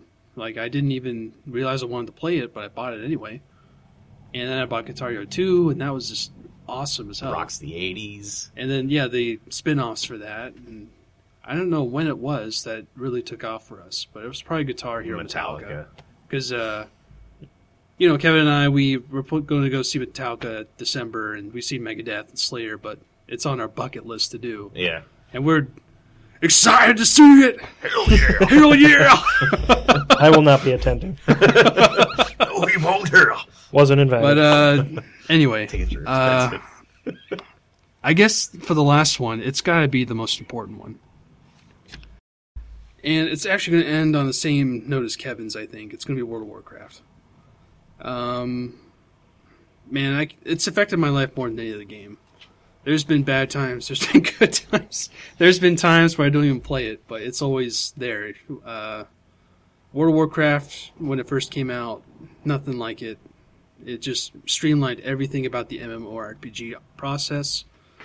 before And before World of Warcraft, there was EverQuest, Dark Right, Age of Camelot. right, right. There there were a lot of games out there that were like it, but nothing as fluid, nothing as streamlined, nothing as accessible as World of Warcraft. it was very niche genre. Yeah. Like, uh, I didn't have personal experience with EverQuest, but one of my first actual, I wouldn't call it MMORPG, but just an online RPG played with other people was Phantasy Star Online Yeah. on Dreamcast. And uh, I remember having a group of friends online that I would, you know, die to play with whenever I got home from school. And World of Warcraft just took that up to 11 to go back to the Guitar Hero reference. like, uh, everything about it made sense. Um, the world building, just the fact that you could traverse all these zones on two separate continents, it was so huge at the time. And each expansion thereafter expanded that even more, but I see what you did the there. quality, you know, wasn't always there. But for the game that's affected me most personally, it's Warcraft. I mean, I dropped out of college because of it, so there's that. Um, I- I it got me lot of stories through. like that. It personally got me through the passing of my grandfather. Uh, it got me through my own religious turmoil, which Kevin and I both share. Um, Different extents, but got me through high school, college. Man, it's just it was always there for me. So I'm an addict. Although My I'm taking a Kyle break. and I'm an addict. I'm a WoW addict. wow. I mean, I still it's my dream to go to BlizzCon one day and maybe do it for this show. That'd be awesome. See, that's the thing that Blizzard does really well with their games is they'll take a genre like the MMO and make it their own. And now Oh, yeah. everybody compares any MMO that comes out to Warcraft. to World of Warcraft. Anybody compares any RTS nowadays to StarCraft or Warcraft. Oh, yeah. Uh, any top-down RPG is a Diablo-like or a Diablo clone. It's th- th- that's what it is. And there are games that I enjoy playing better than modern-day Diablo. Like Diablo Three is fun, but it's not as fun as Grim Dawn. It's not as fun as uh, I had a lot of fun playing the Van Helsing games, uh, the Adventures of Van Helsing. Blizzard does make their game the one to imitate. Anyhow, to make a long story short, uh, that's my top five list. Uh, I hope you enjoyed listening to it. Uh, I think I went the longest. yeah, it's Uh, that's okay. That's okay. I, I'm doing editing, so I can play Yeah. with First episode. And now, not only do we know a little bit more about each other, but you know a little bit more about us as well. Yes. Yeah. Thanks for getting to know us. Yeah. So, Robert, what have you been doing lately? Oh boy. Well, let's see. This weekend I finished Far Cry 5. Nice. Got that when that came out. Um, big fan of the Far Cry series since Far Cry 3. Never played the previous ones. Um, yeah, Far Cry 5 is a lot of fun. I like that it came back to uh, like America, I guess. I like the rural uh, setting rather than like, you know, past ones have been like tropical or Himalayas or whatever. Mhm. I like that it felt close to home. Um, story was, you know, it's, it's a Far Cry story. Did the game, when you were playing it, did it feel like you were playing first-person shooter Assassin's Creed? Because that's what Uh, Ubisoft games nowadays are to me. It's not just all Assassin's Creed; Mhm. it's every game's the same. Uh, it did it to me, and it actually kind of differentiated itself from uh, the past Far Cries because you don't have the towers to unlock now. It's just uh, the map just naturally unfogs wherever you go. So yeah. it's. I was never a huge like hater of the tower element at all I got in the really first place. tired of but- it. I didn't hate it. I just it's like, oh, it's another tower climbing Ubisoft game. They did it with the crew. Their multiplayer, Did they really? yeah, their multiplayer driving racing game. They had radio towers to Weird. unlock portions of the map. I always wanted to play that because I like the idea of driving across a country, but I, Played the beta; it was pretty fun. I- I, would never pay to play it. I think I played the demo and I didn't like the driving mechanics, so I never played it any further. I actually played it with mouse and keyboard, and it actually felt pretty good. Maybe Honestly. that's the difference. But uh, so I finished that. It was good. I think I'm. I finished basically everything, so I don't feel the need to go back and play anymore. But once you the did DLC 100% comes the out, game. uh, I think damn near. Nice. Yeah, I think there's like one or two things. Like, I I hate games where they have like time challenges or like Yeah, you know, like in this one, they have like, you know, you have to get in the plane or your like skydiving suit, your wingsuit, fly through the the rings Oh, and all that in a certain time, and I hate those kind of things, so I didn't do those. But uh, so that's good. But the thing I really wanted to talk about was Sunday. I downloaded Firewatch. It's just five bucks on Xbox Live, and I booted it up and I played the entire thing through to the end in one sitting Damn. and I think it's, it's like four hours. I think it's a pretty short right, yeah. game, but it. I don't ever play indie games, and it like blew me away with what they did with such a such a short amount of time. And the beginning like tears you apart. Yeah, it does. Yeah, it's a great way to begin the game, and then the the voice acting and the writing is Oh, just yeah. stellar hmm that's what really made it and it makes me want to go back and play it again just you know even though it's just you're walking around you're you know going over here to investigate this or that but the dialogue the entire time between your character and Delilah who's kind of like your boss in another tower even though you guys never see each other the writing and the characters and the voice acting is just superb and it was a fantastic game and the art style the art Is- style is different. it's That was something really that always unique. stuck with me was Yeah. how gorgeous that game looked in all the trailers really that were leading up to it. And it's got me really excited for whatever Campo Santo does next. Now they're on my radar.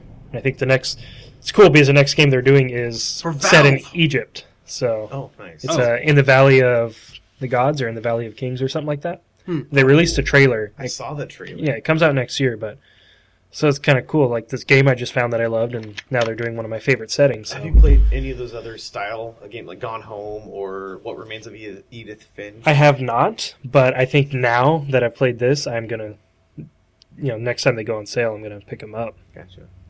Nice. Yeah. So you opened yourself to a new genre, I think I have. basically. Nice. My You- eyes have you been popped opened. your cherry on that one. I did. the But previous experience I had with indie games were uh, PS3, like Flow and Oh yeah, Flower. Journey. Yeah. Journey. I always wanted to play, never got around to. Oh, that's a good one. Those I think were the the other only other indie games I've played really. But Hmm. so that was what I've been into lately. Cool. Yeah. Anything else in just in life? Just in life, oh, you know. How's the wife and kids? Well, wife and kids are good. I am married. I have children. Makes it kind of hard to game all the time. I think I probably game the least out of all three of After us. you just told us that you beat Firewatch in one sitting or played through all of it. Hey, four hours while the wife is at work. You know, that's That's fair. that's easy to do. Baby But- slate, you know. but uh, yeah. So uh, it takes me a little while to play a game, but I do that more by choice. Yeah. I've savoring it. For me, it's second nature. so what have you been up to? lately, Well, Nick? uh, I spent the weekend 100% in God of War. Finished the game. Uh, the reason it wasn't in my top five is because it's still kind of fresh. I'm still processing it and its legacy. Um, phenomenal game, hands down. Like, if it wasn't for some of these other games on my list, it would definitely be there. Uh, just seeing Kratos as a evolved character from, you know, oh Zeus, gotta die. You know, just being a general jerk. Having Kratos show that character development made for the game, uh, it just really lifted the story like significantly. it was a new game. It it it was God of War, but it wasn't. I can't really quite put my finger on it, but this is something I wanted to discuss for maybe next week when I've had more time to think about it. What it does well is that it takes a linear game and it makes it open, which is kind of like what I'm looking for in a game. It like flips the game mechanics and the game design on its head by showing, hey, you know, you get to the Lake of Nine, you go where you want. And the cool thing about that is like Atreus makes it makes a point of saying, "Hey, we know we've got to go to the mountain, but we can explore if you want." and that's what's great about the game is uh, there's so many We will see. secrets that you can find just by taking a different path than the main story which i know a lot of people when they have a new game come out they just blow right through the main story and they don't take the time to look around and explore and experience the whole game Smell the roses. Mhm. yeah exactly and uh, god of war is one of those games where i just took every opportunity i could to go off that beaten path and explore and ex- just have fun in the game just I personally i'm digging oh, I. I personally love that Chris Judge voiced Kratos. indeed I, I indeed. yes. A couple of Stargate fans right there. I love Stargate. I miss Stargate. anyhow Um, I might make you watch that sometime, Robert. Yeah, Just- Maybe I, I've seen the movie. movie with James Spader. Okay. Oh, that's a Kurt start. Russell. There you go. Yeah, Nice. yeah, Kurt Russell. Yeah. He, he might Kurt be Russell was pr- was the main character. It's It's okay. It's been a while. Did you see that? Did you see that movie, Kurt Russell? So is that about all you did this weekend? Well, I actually, after finishing that on Saturday, I checked out a couple games. I tried playing Assassin's Creed Origins, like I mentioned earlier in the day, and I played that for about 45 minutes and got through the intro section. Got to Siwa. Mm. But uh, I need more time with that one, I think, before I really, you know, don't suffer from the side effects of open world game fatigue. Yeah. Because my God, there's so many open world games now, Mhm. and it's so hard to keep up with them all. Because just this year, I've played Horizon Zero Dawn 100%, Breath of the Wild 100%, and now God of War 100%. Yikes. And then there's I still want to play Assassin's Creed. And then there's Red Dead Redemption 2 coming out this year. You. Oh god, it's just I'm getting burnt out on these games. I've been open world fatigued for a while. Yeah, it just eats at you. Like And- I even before that, there was GTA Five. I played all the other Assassin's Creed games in the past years. Super Mario Odyssey, to an extent, is an open world. I would it's many minor, miniature open worlds. Yeah, yeah. I was kind of surprised not to hear that game on either of your like even honorable mentions It was. A, because I remember when you guys were playing it, you were. Uh, It was. It's my favorite Mario game, you know, but it's not one of my favorite games. I don't know why it didn't really stick with me, but as soon as I beat it, I just completely forgot about it. Hmm. It was fun, but it didn't stick with me really. I'm not really a Mario person per se. I'm not a Nintendo person per se. because I haven't even played Super Mario 64. That says a lot right there. Yeah. Because that's like the best one. even I've played that, Yeah, and I'm not a Nintendo. guy. exactly. I have never played Super Mario 64. Like I've probably fiddled around with it here and there, but I've never really played the whole game through. Gotcha. And another thing I hate about those games is collecting everything. It takes too damn long.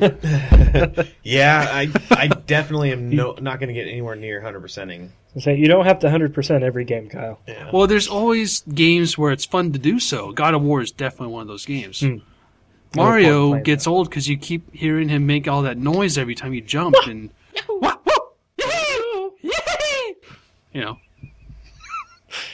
I- Anyway, um, I played a little bit more of God of War. I am still, I'm nowhere in that game. I probably put a good 15 hours into it, and I am, I, I'm nowhere. I'm nowhere. I got the chisel. that's all right. You're about, I'd say, a third of the way through. Really? Yep. I, because it doesn't feel that way. But I, I'll take your word for it. Wait, the chisel? I got the chisel. Oh, That's from the giant, right? Yeah. Oh, you're probably halfway then. Really? Yeah, That is a short game. yeah. Because I mean, I've I've The main story's dilly not that dallied a long. lot. I spent a lot of my time just exploring, like I said. Yeah, that's what I was. I've been doing too. I've been. I got to a point where There's a some lot of of the side quests in the exploring game. was like, okay, I might come back to this later because you're level six and I'm level three. But Anyway, yeah, Hmm. I a little bit of that. I'm watching the remix version of season four of Arrested Development right now. Oh yeah, Yeah, and they just dropped the season five trailer. It dropped like it. It didn't just it's float. It dropped. literally dropped. It was. Yeah. It was dropped. Made it splash. One might say that. Yeah. I wouldn't, but one might. uh, I'm really excited for that. I'm huge on Arrested Development and Mm-hmm. Ron Howard as a director. I'm very stoked for Solo. Yeah, As Solo's gonna be good. yeah, that's something we're looking all looking forward to. even the non Star Wars guy there. Yeah, because it's not Star Wars. It's Arrested Development.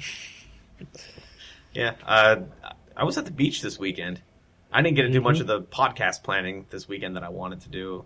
Getting, making sure the microphones worked. That was a big one. That I, you know, knowing to turn up the volume on the mixing board to get to record. That's usually something you want to know in advance of recording. That might help. anything. hmm Yeah. I figured it out. It's all good. Yeah, that's that's what I've been up to. Nice. Yeah. Oh, and I play a little bit of uh, Hyperlight Drifter. as Nice. well. I've been playing a game called Dead Cells. It's in Oh. early access on Steam right I now. heard that was fun. Yeah. It's really good. It is Hmm. really good. It's a there. It's a procedurally generated Metroidvania like, but you collect stuff throughout.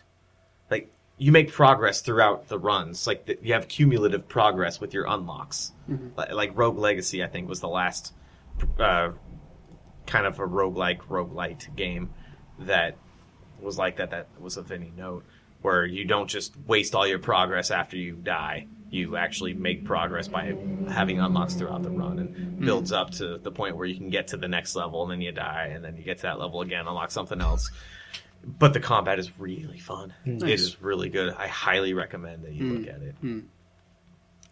I i've think that'd be great. i've been thinking about playing darkest dungeon I know you did not like that game, Kyle, Oh man, no. and I know Robert will probably never play it or even look at it. But Oh, Probably right. you never know. that's for another episode, I think. Yeah, yeah. That's that's Kevin. And Good uh, Kevin. Just to touch on Hyperlight Drifter, I played it for about ten minutes, maybe fifteen. Um, didn't really do a lot for me. I'm sure the art style is regarded as pretty cool for 8-bit, Do you know if they've? but the gameplay didn't really stick out too much to me. I know shortly after release they were talking about upping it from 30 FPS to 60 FPS for whatever reason. For Hyperlight? Yeah, Oh, that game was made in Game Maker Studio, which if you start off by making, I, I've dabbled a little bit with Game Maker Studio. Um, if you start off by making a game at 30 FPS, you're stuck with that unless you edit every single code that references a sprite that moves at a certain speed. Oh, and go to every room and change the the rooms. that speed. sounds like a pain. Yeah. and I heard that they were doing that. I don't Oh. know if they ended up doing it or not. Hmm.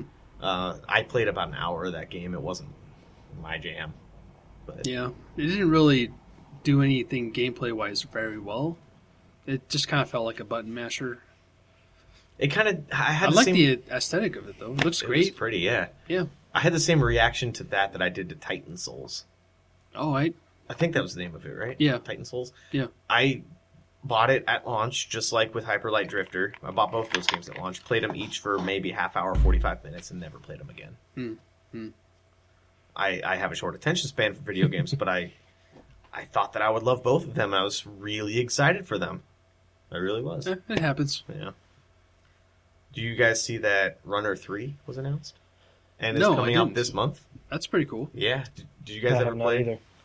Runner Two I- is fun. Runner Two is amazing. I Yeah. love. I even have on uh, PS4 now. I've got the Bit Trip collection of the original Bit Trip six games, Mhm. and then uh, Runner Two.